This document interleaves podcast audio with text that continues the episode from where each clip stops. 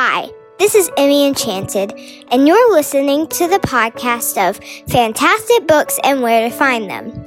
I'm a 10 year old who loves to read, and I hope that this podcast helps you to find books that are a good fit for you.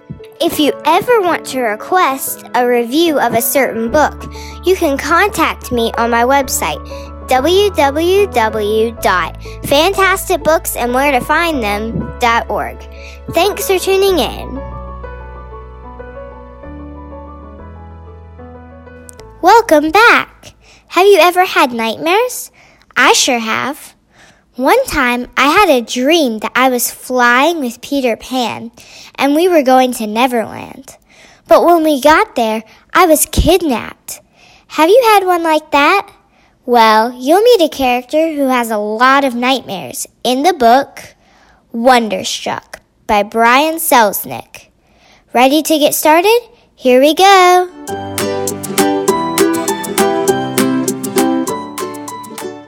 The main character of this book, Ben, has a lot of nightmares.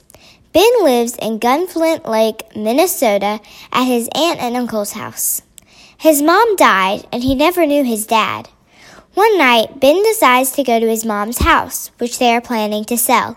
He sees a light on. He walks upstairs, and there's his cousin Janet. She was smoking. She wasn't supposed to smoke, and she was wearing Ben's mom's clothes. Janet left. Ben found a bookmark with his father's name and number on it. There was a ginormous storm going on outside. He dialed the number. Just then, lightning hit the phone. He was half deaf and he had the phone up to his good ear. Lightning hit the phone. He woke up in the hospital. The nurse was saying something, but he couldn't hear. He was completely deaf.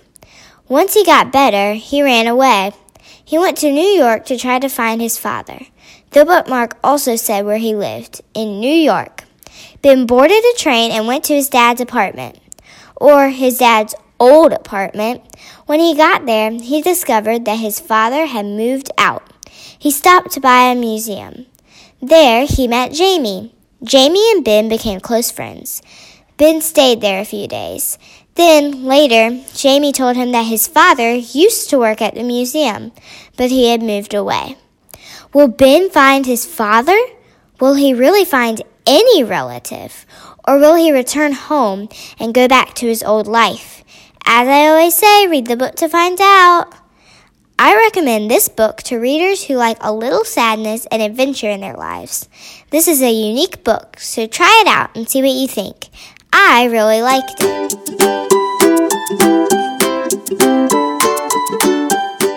Here's a few helpful things I like to say about the books I read. Run and get mom. It's how I describe the scariness factor. No, none, nada, zero. I don't get to say that very much for scariness, do I? Yucky lovey stuff. It's how I describe the romance factor. None, zero, nada. So, what's my rating for this book? I give this book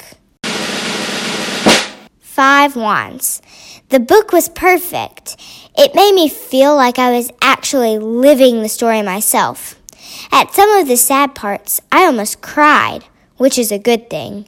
And at the adventurous parts, I couldn't put the book down. Thank you for listening to my podcast. If you're listening in iTunes, please give me a rating and be sure to subscribe.